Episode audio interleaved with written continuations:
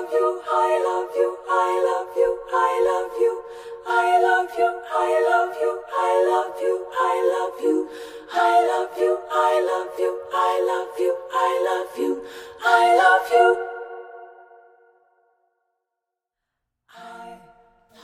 Hello，大家好，欢迎大家收听《不老游记》，我是 Evan。我是 Chloe。那么这一期呢，我们将要呃讲一讲最近横扫各个颁奖典礼的最红的，可以说是最红的电影吧，《瞬息全宇宙》，Everything Everywhere All at Once。哇哦，艾文老师对英语很好呢，也叫《妈的多重宇宙》，对不对？对，台湾把它翻译成《妈的多重宇宙》，然后香港翻译的就有点漫威的感觉啊，叫《奇异女侠挽救宇宙》很香港，很香港。对，新加坡把它翻译成“天马行空”，嗯其他的还有翻译成什么“瞬息各处所有，全世界同时一切”。这应该是什么？每一个东西，每一个地点都在一起。对，像谷歌和百度翻译的一样。对我每次艾文老师之前也提到过很多这个电影嘛，然后你每次说什么骂多重宇宙，我就以为你在骂人，然后后来一听，哦，原来是这个电影。对我为什么觉得这个“妈的多重宇宙”这个翻译很贴切？第一个，它就是它的主角是以妈妈作为电影的主角嘛，然后“妈”的这一个词就是同时又兼具不耐烦又有骂人的感觉，然后他对妈在对，里面很妙。对，有的时候又有一种暴，有的时候又暴走，就是很贴切啊，一直都对。对，跟这个电影它本身给人的那种 fuck everything 那种感觉很像，很贴切。对，哎，fuck everything 也可以，新名字，这个还可以。Thank you。哦可哦可，因为刚刚有提到这个电影最近就横扫了各个大颁奖典礼啊，我嗯大概的盘点了一下，有这么几个电影，就是马上奥斯卡马上来了嘛，这个电影也作为就是横扫各个奥斯卡电影各项提名哈。先看一下嗯提名吧，奥斯卡提名有最佳影片、最佳导演、最佳女主、最佳男配、最佳女配、最佳原创剧本、最佳剪辑、最佳服装设计、最佳原创配乐、最佳原创歌曲，就是几乎所有对，对基本上提了所有的演员、所有的所有的导演，对，全部都提了一遍，而且都是各个比较重要的奖项。对，对很少哎。除了我们众所周知的奥斯卡，他在呃金球奖、英国电影嗯学院奖、英嗯呃美国员工呃美国演员工会奖、美国制片人工会奖，还有歌坛独立电影奖、美国独立精神奖。全部都横扫一遍，而且都是拿到了重量级的奖项，包括什么最佳女主、最佳男配、呃女配、最佳导演这些重量级的奖项全部都拿到了，可以说是去年一年最火的一部电影。对，不管是对于这种题材的电影，还是对于亚裔的电影来说，都是一个非常现象级的存在。我觉得，而且因为最近那个奥提就闹得非常火热嘛，然后之前好像杨紫琼就前几天吧，好像就三月八号当天，她在 Twitter 嗯就转发了一个 Vogue 杂志就发的一个推，Vogue 杂志就类似于说，因为现在就类似于嗯杨紫琼跟那个 Kate Blanchett 他们两个在 battle 嘛。然后他之前不是还有一个对谈的视频嘛，在国内网上就大家有传，然后也很多人表示磕到了，就是两个都很有魅力的女人。结果嗯，杨紫琼转的那个 Vogue 的推里面说，就是我们需要一个亚裔的女影星，但是 Kate Blanchett 可能不不需要第二座奥斯卡金像奖，就他就转了这条推，就是 大家就会觉得啊，你这人怎么这样啊？然后转到国内之后，大家纷纷表示。姐，你沉住气好不好？这马上你可能到手的鸭子要飞掉了。然后外网就开始对他的评价就开始有点下降，就对他颇有微词，就是怎么这样啊？就感觉确实会有一点蛮尴尬的，因为这个这句话可能你说的是没错，但是由谁来说，可能都不应该由你自己，你当事人本人你来转这个推。但是也有人会觉得，怎样啊？说的就是你好不好？说的说的就是白人啊，而且奥斯卡歧视亚裔也不是一天两天了。就像 Kate Blanchett，她演的那个角色，随便拿一个白女都可以来演，但是有几个亚女可以来演 Evelyn，所以大家都会觉得说的没错啊，怎么样就转转他妈的，就这样子，然后就开始吵起来，我就觉得这这还蛮有意思的。对对对啊，有什么有什么，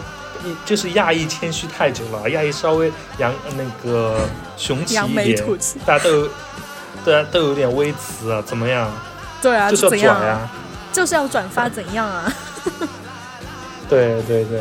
那回到电影本身来说，这个艾弗琳杨紫琼在这个电影里，呃，饰演就是艾弗琳艾弗琳王。那杨紫琼她其实。呃，我看了一下，他的祖籍是中国福建，然后他其实上，呃，实际上他是一个马来西亚的一个华人影星。他最早的话是在他出生于马来西亚的一个选美比赛，然后后面一直在香港，先后也是一开始也是和呃张曼玉啊他们一样的饰演一些就是花瓶的角色嘛，就是等待一些被男人拯救的花瓶的角色。但是后面，呃，对杨紫琼就是拓宽了戏路，因为她最开始。呃，杨紫琼是学习呃芭蕾舞表演的，但是因为一次呃一次意外的事故，导致她的脊椎受伤，就不能够成为一个演员了，所以她才转为选美，进而进行比赛。那么也是因为她有得天独厚的这个练习芭蕾舞的经历啊，所以她在武打啊电影当中就是能够很好的掌握到那个武术的节奏，所以她也是呃在香港动作女星当中闯出一片天地了。但是后面，他就选择去好莱坞发展了嘛，跟许多影影星最开始的选择一样，包括很多我们知道的港星，他们都去呃香港呃都去好莱坞发展。但是后面，呃很多香港女星的最终归宿就是嫁入豪门嘛，嫁富豪了，对，对啊，嫁入豪门。其实杨紫琼。也不例外，她在最开始的时候，第一段婚姻是嫁给了香港的一个富豪，具体名字我忘记了。但是那个婚姻持续了没有多久。第一段婚姻好像就是她的当时那个电影公司的老板，然后她嫁给他之后，好像短暂的吸引过一段时间，对，八十年代好像是。对。隐隐约约吸引过三年。对。对。可能是发现那个婚后的生活不是她想要的吧，她立刻离婚，然后重回好莱坞。对，然后开始他漫长的。我对杨紫琼最初的印象就是那个《卧虎藏龙》里面，因为她跟章子怡嘛，就小时候就看到，然后就对她的一开始的初始印象就是打星。我觉得其实还蛮罕见的，尤其是她打入好莱坞之后，她这种呃亚女面孔这种打星角色真的是罕见中的罕见，就又不是花瓶，然后又是亚洲面孔。对于好莱坞来说，也是一种非常新鲜的体验。然后他还演过《零零七》，在里面也是非常的英勇飒爽。对，然后他跟成龙关系好像也蛮好的。然后他自己拍戏好像跟成龙差不多吧，这也不太喜欢用替身，让人感觉还蛮敬业、蛮厉害的。对，对他其实呃。在其中，在拍武打呃电影的时候，特别是新警察故事的时候，有这么一个经历啊，我也是刚刚了解到的，呃，就是他在拍新警警察故事的时候，有一段是在车呃引擎盖上啊打斗的动作戏，但是突然一个不小心啊，就从那个引擎，因为那个车是在向前开嘛，车速非常快，然后。他在那个车引引擎盖上拍动作戏的时候，一不小心从那个引擎盖上掉下去了。成龙拉了他一把，他说他事后说，如果当时不是成龙拉了他一把的话，他估计就挂掉了。对，然后后面他在医院休养的时候，嗯，这个时候有一个著名的好莱坞导演叫昆汀，说非常 就是。对，在香港拍电影的时候，就是正巧杨紫琼呃在医院住院，昆汀这个时候就跑到医院去看了看望了杨紫琼，因为他当因为杨紫琼那个时候都有一种想退出电影影坛的想法，但是昆汀那个时候去看他，然后跟他说，跟他一一列举了杨紫琼演过的所有角色，就是表示就非常喜欢嘛，有点 对杨紫琼后面。对，后面昆汀在拍那个很出哦，杀死杀死比尔当中，呃，有一幕戏，就是昆汀事后采访，他还说是根据杨紫琼的角色，是向杨紫琼致致敬的。哦，对，但是没有找他去演，也是有点嗯，OK，有点遗憾啦。但是杨紫琼真的有很多就是大爆的作，哎，不不管是国内还是国外，包括前段时间就是前几年席卷好莱坞的那个，嗯，《摘金奇缘》，好像叫什么 Crazy Asians 吗？什么玩意儿？Asian Rich，对对对对对，就是一群，就是让在我们看来就是一个很俗套的晋江小言模板一样的 电影故事，但是不知道为什么美国人好像蛮喜欢的，然后亚洲人都很有钱，这个刻板印象就更加难以抹去。但是就说对，杨紫琼，她作为就是那个年代可能是比较早一批打进好莱坞的人，我觉得她真的见证了亚裔在好莱坞的一个发展，所以她的每一部作品都其实都还蛮有节点性意义的。对，而且它是属于一种节节上升的状态。他虽然有拍了一些口碑很好的作品，但是他从来没有像《瞬息全宇宙》中，呃，这个 Evelyn 的角色一样，就是一部可以就是载入史册的电影，就是可以让他拿横扫各个好莱坞奖项的电影。这也是所有亚洲人都非常期待的一幕。嗯，因为很久没有亚洲人在奥斯卡、在好莱坞能够做到如此的成就，作为一个全亚裔系的嗯，电影来说，对，所以期待一下吧，好像就是下一周了吧？对，就马上感觉应该快到手了，但是不知道这个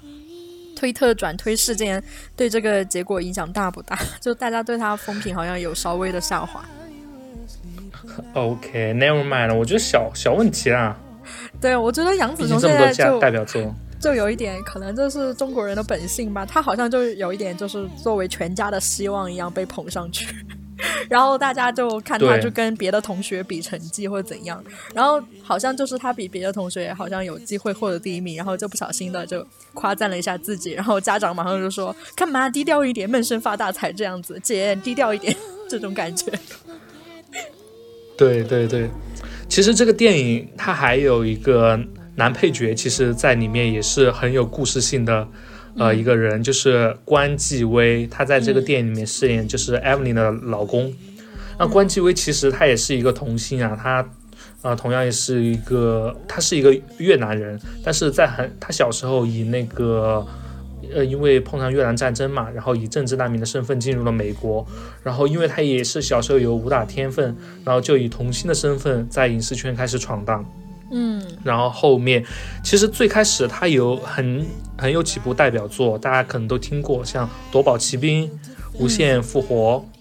然后从此之后他就再也没有接到过电影了。不得不说，这对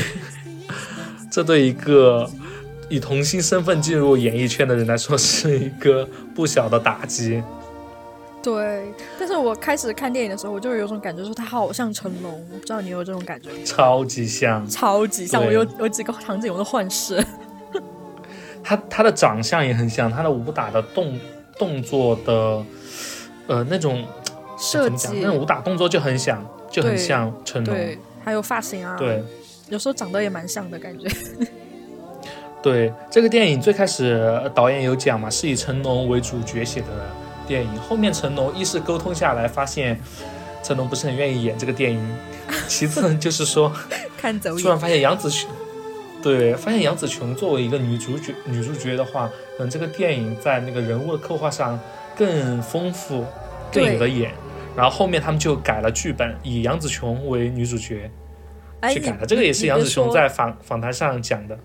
对你别说，如果就是主角是成龙的话，我好像脑海中已经有那个电影的感觉了，就是很慌乱的穿梭在各个平行宇宙，然后又有点好笑，然后各种滑稽又很精巧的那种武术动作，然后在每一个平行世界都把大家打到落花流水那种感觉，就很爽。但是爽完了可能就没有什么了。但是因为嗯对，把主角替换成了一个女性、一个妻子、一个母亲，然后这个嗯故事突然就有了深度和不同层次的那种厚度，然后它也有了更深刻的一个内核。还有这个电影后来不是就大爆吗？据说哈，成龙嗯还贱兮兮的就给杨紫琼发消息，就说恭喜你，但你知道吗？这个最开始是我。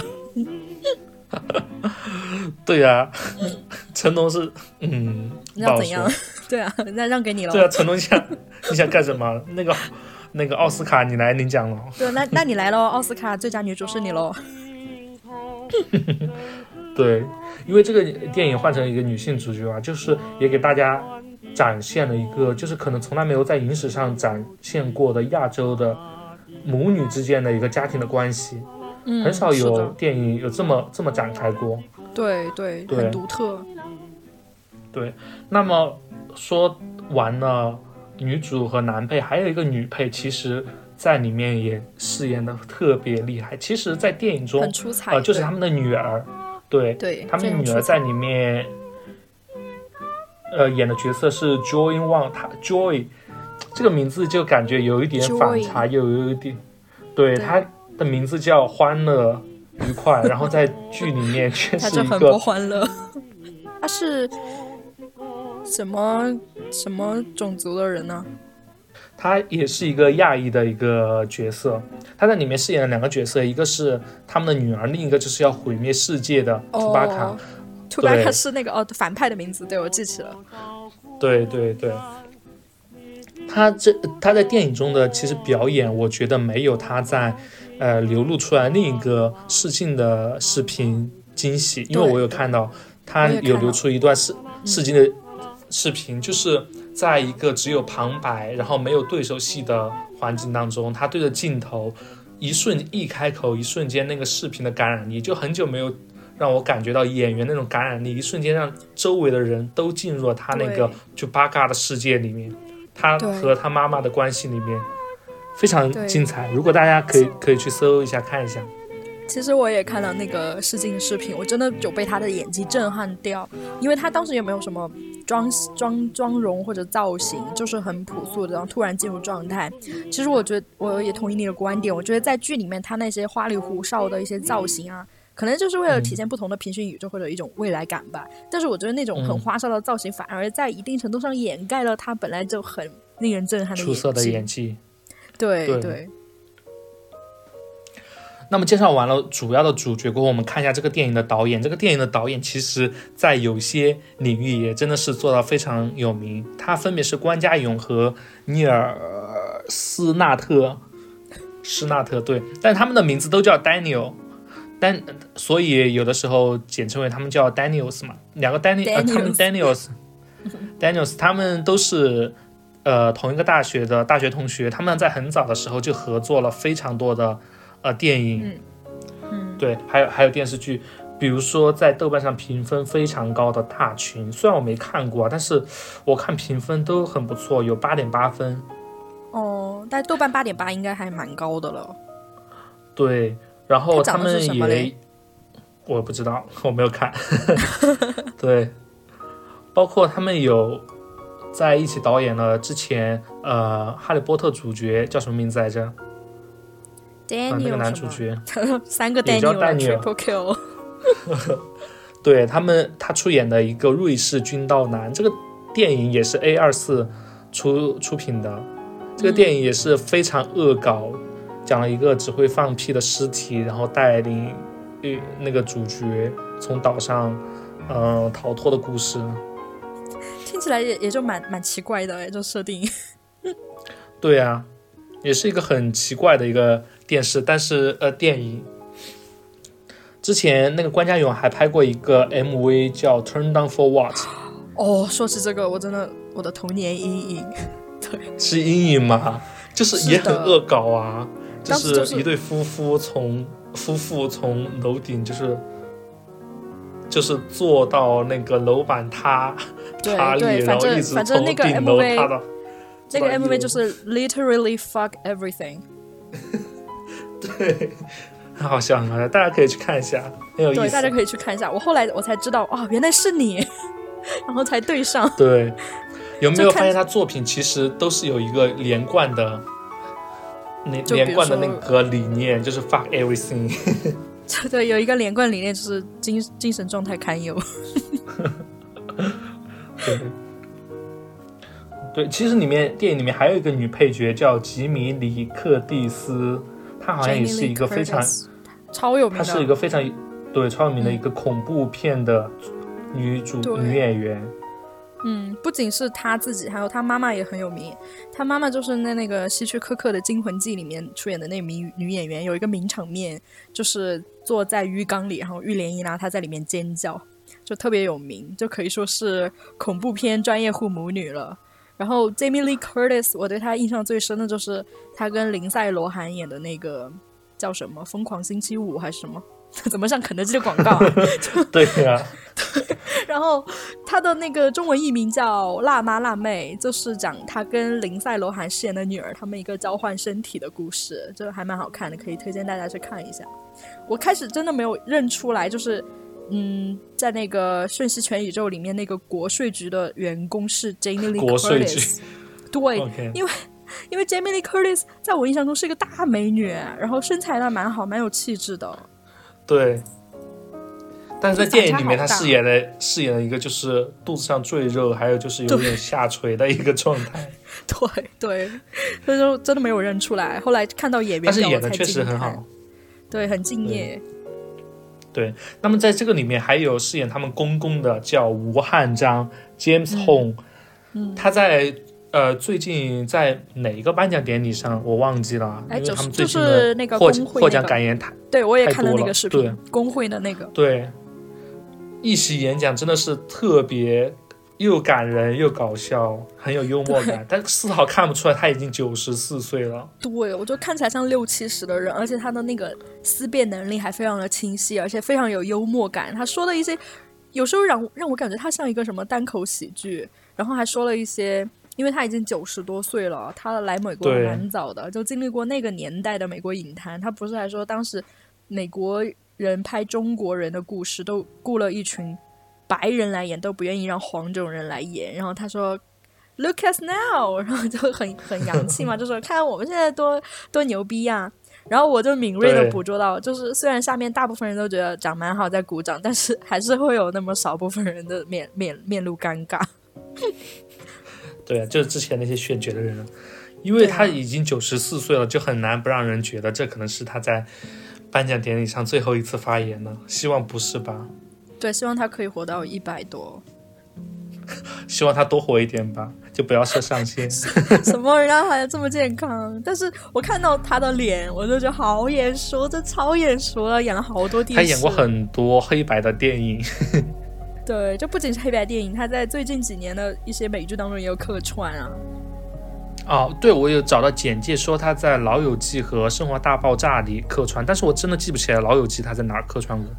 老友记就是 Monica，她有有一任富豪男朋友，就是钢铁侠里面那个嗯 Happy 演的。然后 Happy 后面不是要去打拳嘛，就找了一个教练，就是他演的，然后还用粤语骂 Happy，哦，好像有点印象。有有印象吗？然后《生活大爆炸》你知道吗？对对就是那个餐馆老板马歇尔多，嗯，对对对，就是那个橘子叫什么橘子鸡来着？对对，就就那一句莫名其妙的话。对对对，我已经不知道了。对 对对，我就说觉得他在他用粤语骂人，或者说讲粤语，我就觉得很好笑。就是他什么都不说就讲粤语，我就觉得很好笑。然后他在那个颁奖典礼上，他一来他就在用粤语在那里说话，然后他说在在香港的家人们就可以听懂我，但是还蛮可爱的。对对。那么这个回到这个电影，这个电影主要是讲了一个什么剧情呢？估计大家都已经看过，但是我大概讲一讲，就是大概是讲 Evelyn，然后作为一个美国的亚裔移民，然后面临着家庭事业的两方面的一个崩溃。那么家庭这边呢，就是在父亲节，呃大呃在那个父亲生日大寿这一天，他的女儿突然要一下要暴走，要跟他的呃爷爷出柜，然后又、对，然后事业上呢，他这边要面临着去跟那个税务局的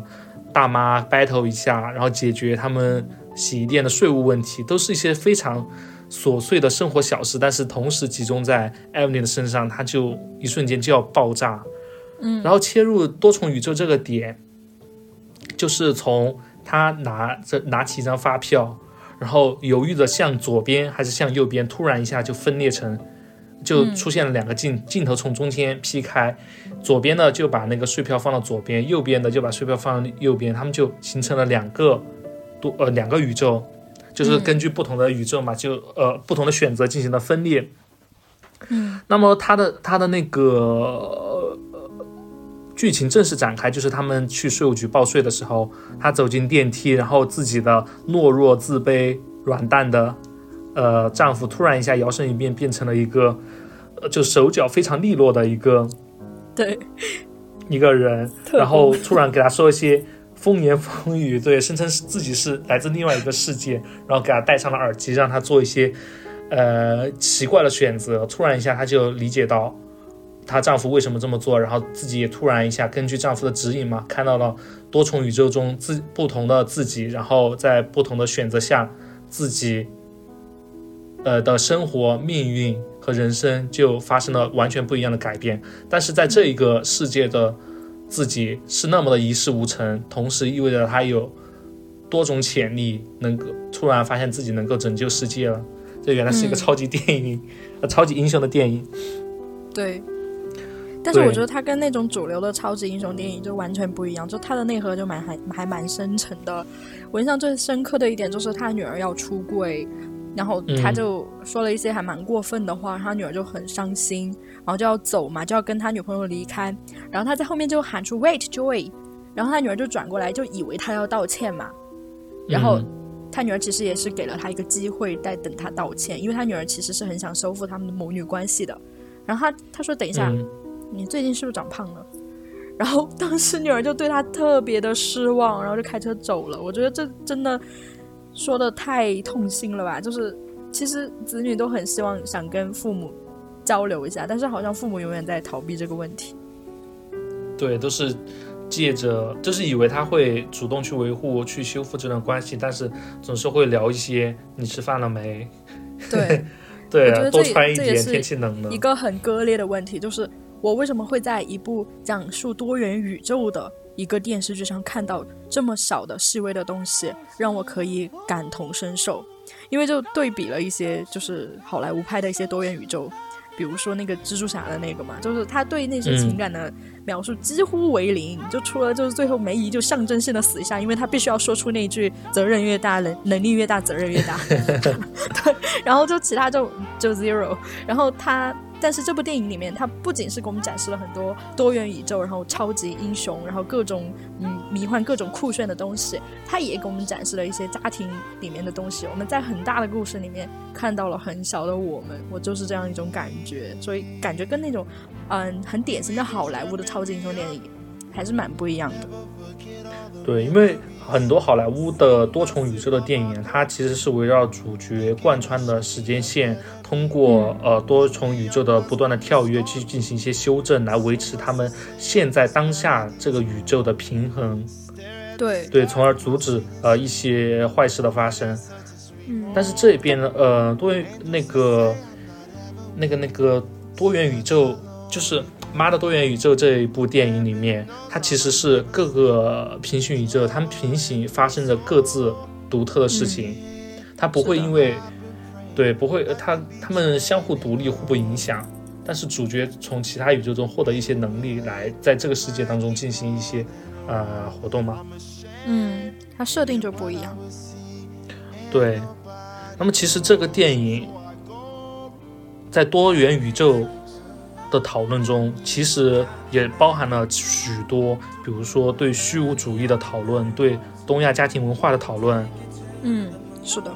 对对，这个电影为什么是很多呃年轻的人会感觉到特别有共鸣呀、因为就是最近呃也是短视频的风靡啊、让大家看到了呃许许多多人的各个生活的不同面，就会就会让许多人觉得生活的多呃生活的许多可能性我都见识过了。那我现在的这个生活的未来的发展，其实大概率是可以被预料到的。那么这样的生活还有什么意义呢？那么如果有一天我已经通过短视频的方式，或者是通过其呃上网的方式，了解到这世界发展的各种可能性呢，那么嗯我现在的生活又有什么意义呢？这个是跟很多年轻人就是有共鸣的，这也是从电影的女儿的 Joy 这个角色中体现出来的一种虚无感。嗯对，然后他在这个电影里面其实是作为呃天才妈妈，在一个多元宇宙里面，他作为天才妈妈的一个试验对象，被妈妈控制着，被迫进入多元宇宙，看遍了生活的一切可能性，发现生活原来就是没有意义的，所以觉得没有意义的生活不如不过，干脆他就把世界毁灭掉，通过创造一个甜甜圈的一个形象，一个黑洞，把所有的。世界的一切都吸入进去，这你你知道我在想什么吗？我觉得这个这个大 boss 它的产生都是多么的东亚特色。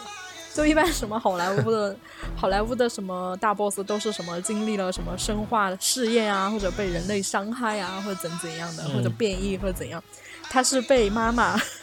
要求必须进入平行宇宙，这跟被妈妈要求做卷子然后练练题会怎样？有什么差别？对啊，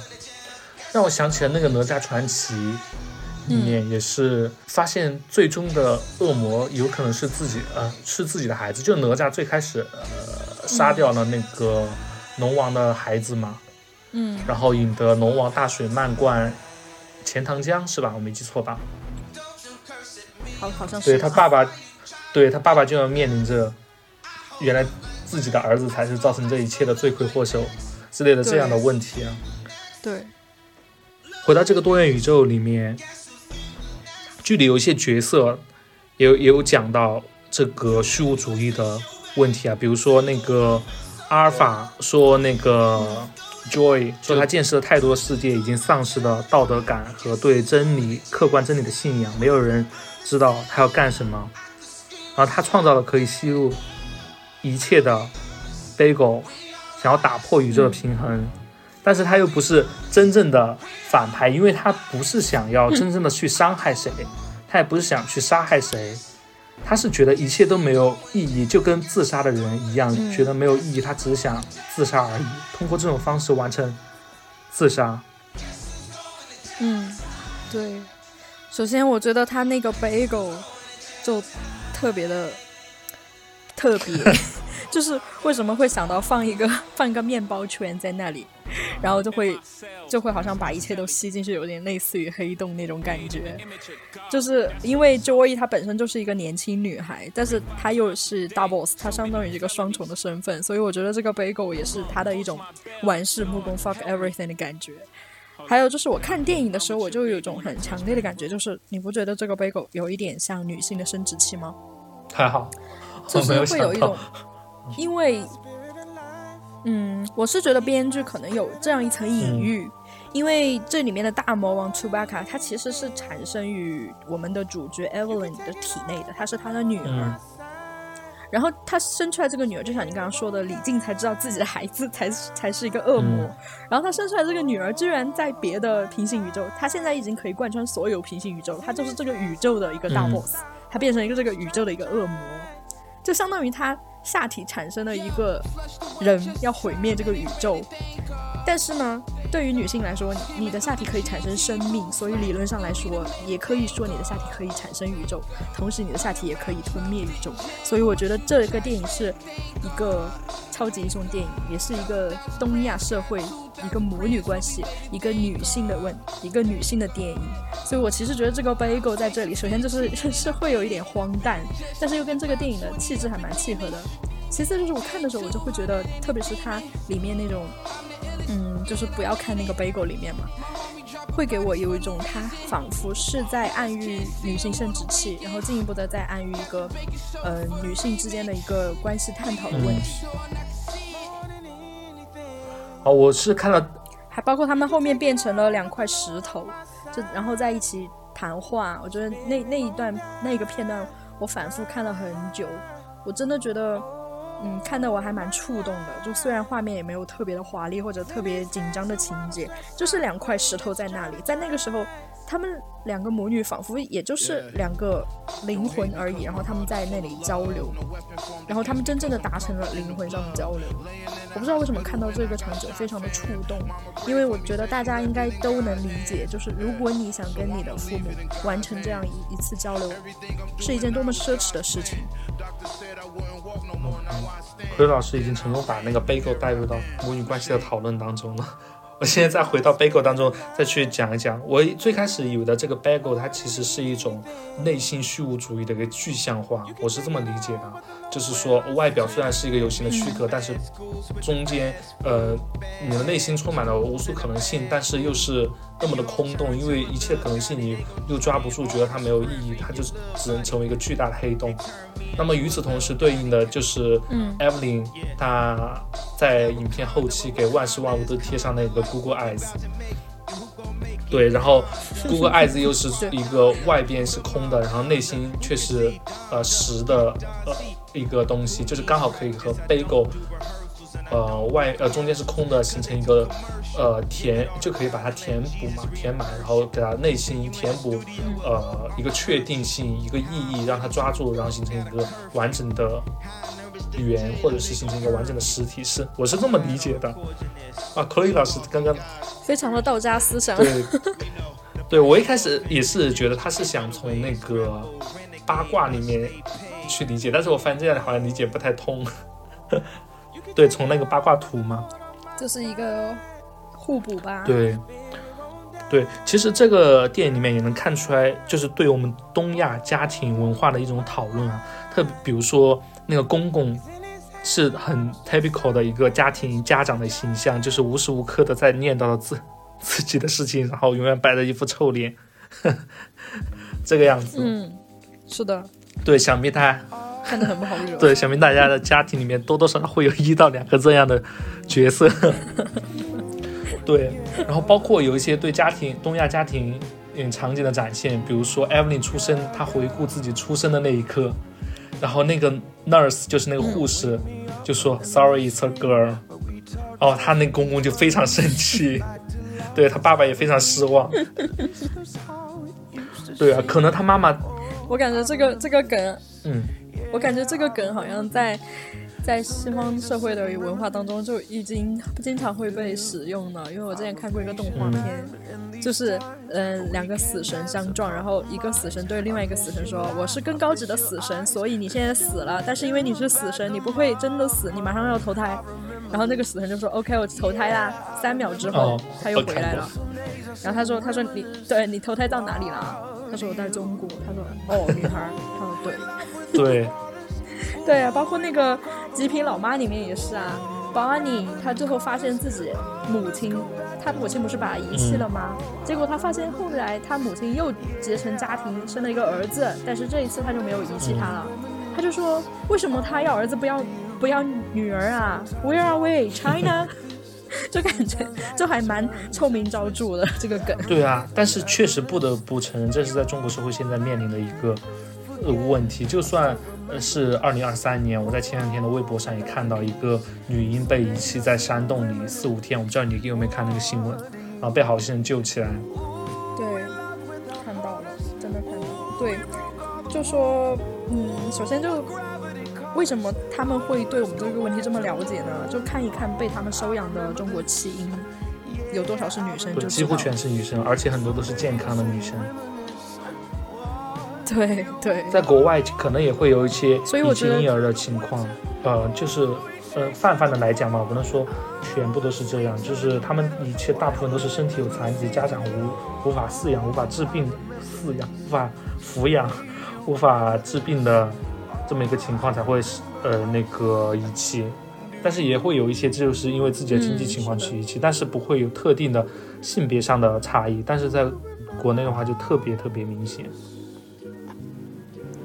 对，所以我觉得为什么这个电影它会设定为母亲和女儿，就是这个电影里面最大的主角和最大的反派，为什么是一对母女？嗯，因为就通过 M 老师说的，我们东亚社会长期以来存在的这种重男轻女的思想，包括这种思想已经在大洋彼岸都为人所知，包括这种思想其实在全世界嗯 都很常见，只是表现的形式不同。因为在一般的故事里面，特别是这种英雄电影，或者说一些带有奇幻色彩的电影，往往都是以男性视角讲述男性故事的。然后像里面的，不管是当母亲的女性角色，还是女儿的女性母那种女性角色，还是作为一种性伴侣的女性角色，都是一种相对来说比较边缘化，或者说嗯比较刻板化的一种形象，就不像个活人。比如说你是母亲，就你就活在活在回忆中；然后你是女儿，你就要被保护；然后你是性伴侣，就特别的性感美艳，嗯就特别的不像真人。但是这个电影它把主角一个好的一个坏的都设置为了女性，而且她们是一对母女。我觉得母女关系可以说是这个宇宙中联系最紧密的一种关系，因为母女本来就是一个人，所以我觉得这部电影它这样的设置也是有它深层次的原因的。其。实包括母女关系，它不纯，它是联系很紧密，但是它有的时候不纯粹的是，呃呃不纯粹是爱，有的时候也有可能感觉到伴随着一些很，就是一种相爱相杀的感觉，就是可能 Evelyn 在这个电影里面，她对女女儿的特殊的感情，从他出生那一刻听到他父亲说 “Sorry, it's a girl” 开始，就可能对女性的这个性别上就有一些其他思考，包括他还讨厌女儿的不一样，为什么要喜欢一要为什么要成为同性恋？但是他又面临着，他又看到在自己的另一个世界，自己和国税的那个报税女那个 hot hot dog finger 那那个宇宙里面，自己又是一个就是手指都是肉对狗，自己也是一个同性恋，而且就是爱的要死要活，就是，对啊，他会发现哦，it's okay to be gay，然后他又觉得嗯，OK，自己好像又没有那么接受不了女儿，又没有那么恨女儿了一样。他有的时候恨自己在这个宇宙中的一事无成，看到了其他自己宇宙，其他的宇宙自己是，呃，有可能是演员、商人，存在的无数的可能，但是他又嗯非常恨自己在这个宇宙里面一事无成。但是，呃，对，这个她的丈夫另一个宇宙中，她的丈夫说，就是因为你在这个宇宙中无一事无成，才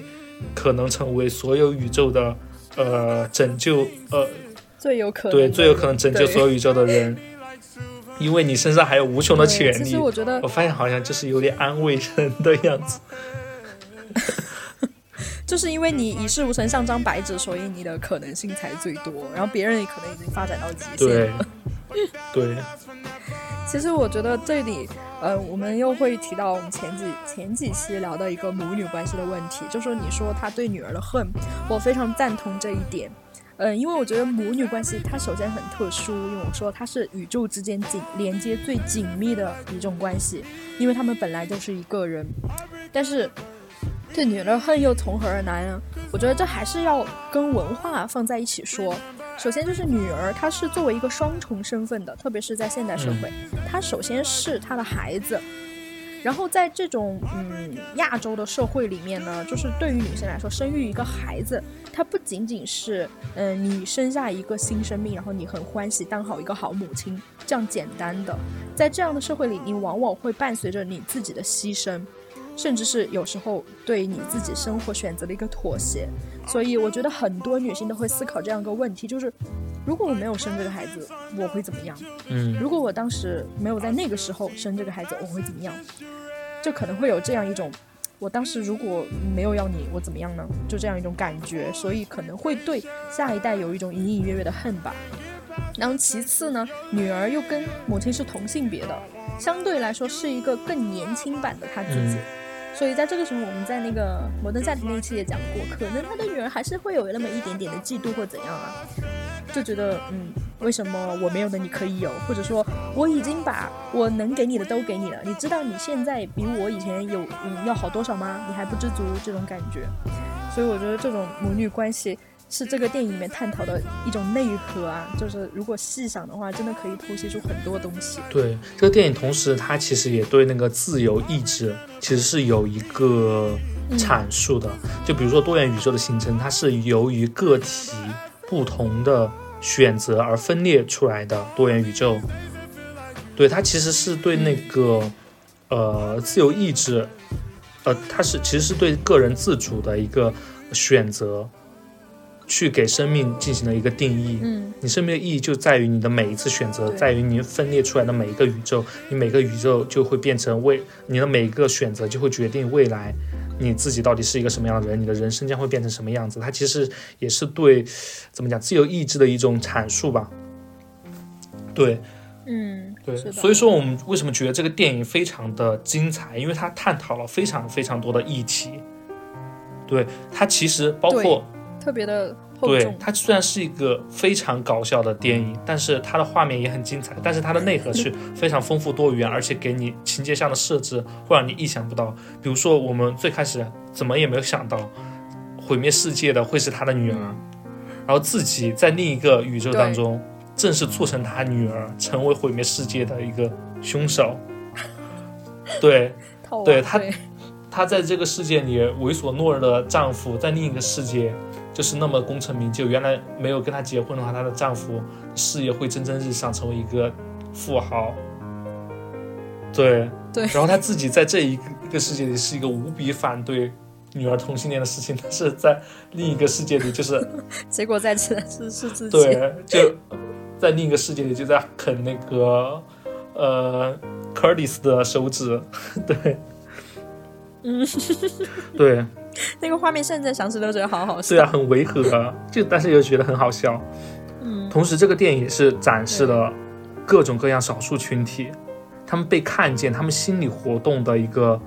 全呃，不是说全方大部分的一个展现吧。因为很多时候，很多的少数群体他不能够在一部电影里展开，但是有了多重宇宙这个背景，不管你是亚裔，呃，是一个女性，还是一个女儿。呃，还是一个同性恋、低收入人群、报税女、移民、难民，这种各种身份的可能性，你在这个多元宇宙下面，你都得到了一个充分的阐释，让大家能够真正的走进嗯这么偏远、偏远。作为一个超级英雄电影的来说的话，作为一个那个主角就是平凡到不行、普通到不行，难以在对，一般的社会中甚至都难以被看见的这么一个形态情况。那么又回到我们之前讲的，嗯其实人很难保持自己在各个方面都是一个大多数的一个状态。其实，在有些对对有，比如说，嗯，这些也不太好比如，就是很很难保持自己在做各个选择的时候都是服从大多数一个状态，总有一两个选择你会被归结于少数群体。所以说，你作为一个少数群体，你在在看这部电影的时候，你总会能找到一两部分共鸣。我也有看到博主讲，他说他看这个电影完全没有共鸣，完全不知道这个电影为什么这么好，或者说他很幸运在做大多数选择的时候都遵从，都做都是作为一个大多数，不能跟这种少数群体形成一个连接。是的，我之前有看一个博主发了一个微博，就讲他在纽约街头遇到了一个流浪汉。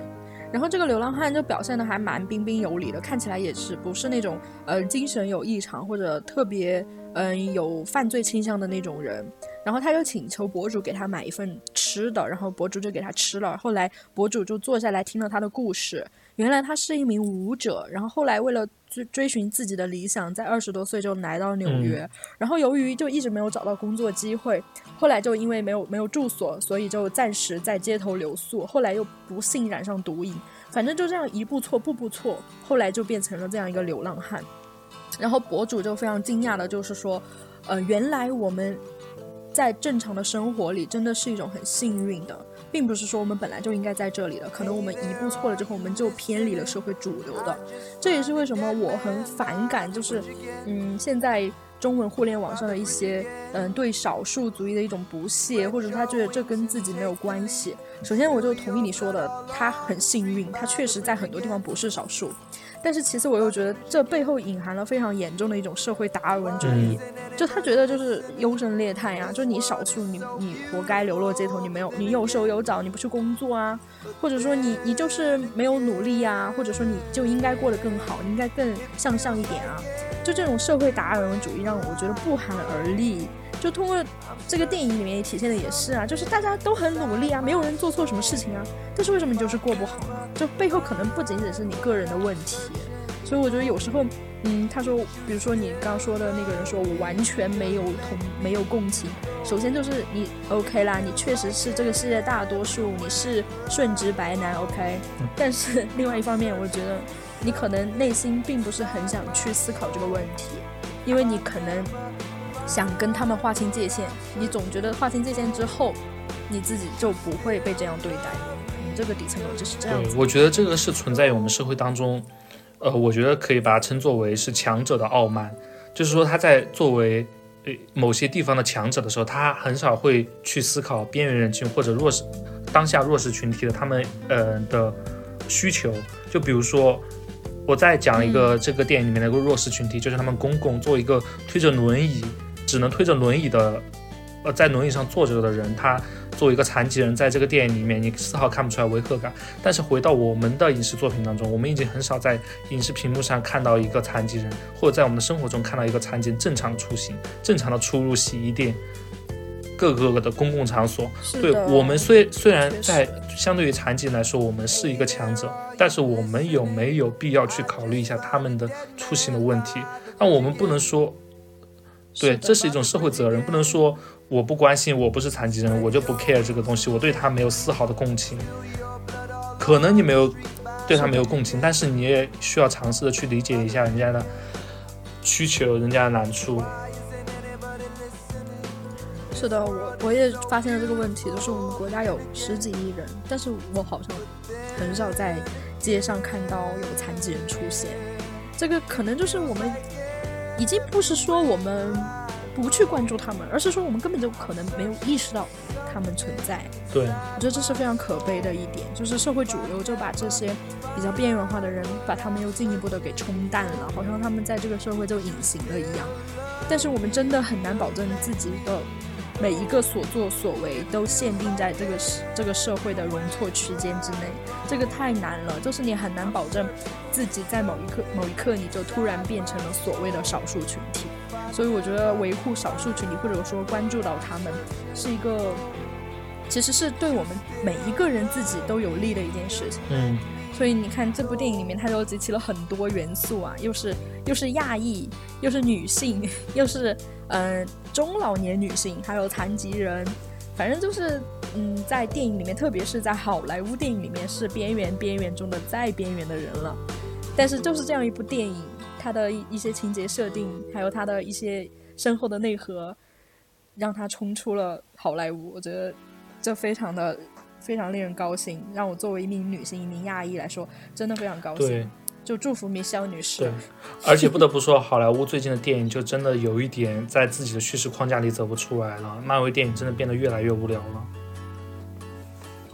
天呐，是的，我我都好久，我都几年没有看过漫威电影了。我就感觉就是一样的模型，然后换换不同的料，然后做出来的东西味道都一模一样。对，就在那个宏大的 BGM 中，感觉自己热血沸腾一样，但是大家都已经免疫了。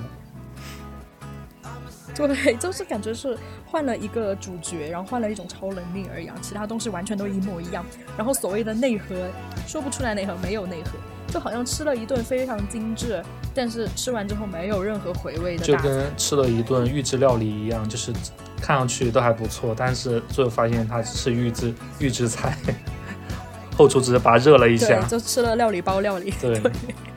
对。那么这个电影形容很贴切，没有对这个电影，其实，在影片中有非常多致敬的片段，也有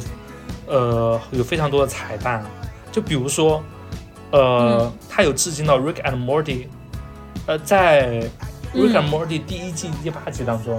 就是那个老爷在那集当中也是出现了多个平行宇宙，就是 Rick 他发明了一个眼镜啊，然后呃，杰克和贝斯可以通过他看到其他的宇宙，就是对应着我刚刚说到的 Evelyn 拿的那个发票。向左和向右就分裂出来不同的一个宇宙出来，这个也是致敬 Rick and Morty。然后比如说他在那个二零零一太空漫游这个电影里面，呃，就致敬的是那个猿人打架的那一个场景嘛。我不知道柯宇老师看过那个电影没有？嗯，对，就是呃，在瞬息全宇宙这部电影里面，它有一个场景是那个 Hot Dog Finger。就热热狗手指的那一个猿人打的这个我们和那个普通手指的人猿人打架，最后热狗手指的人打死了那一个普通手指的那个猿人，最后那个热狗手指他们就存活下来，最后存活下来变成了现在的 Hot Dog Hot Dog Evelyn。对，对，你不觉得这不管是这个热狗手指还是什么杯狗，我都感觉这个电影特别的荒诞。对。就是那种 fuck everything 的感觉。对，但是荒诞的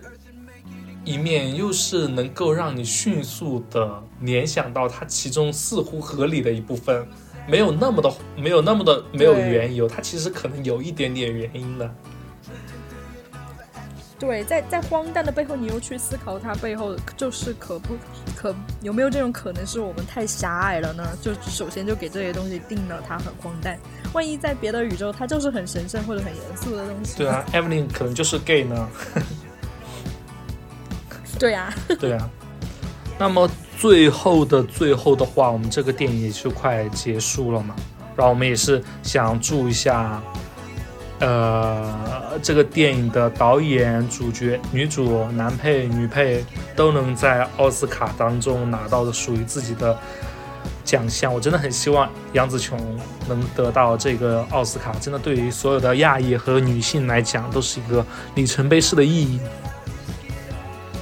是的，是的，真的很希望米肖女士成为第一名亚裔奥斯卡影后，真的非常的洋气。所以我觉得在推特上再大放厥词都没有关系啦。有什么嘛？为什么为什么不能声张？为什么亚裔就要谦虚啊？对吧？已经这么牛对啊，逼了，说的也没错啊。对，祝福米肖女士。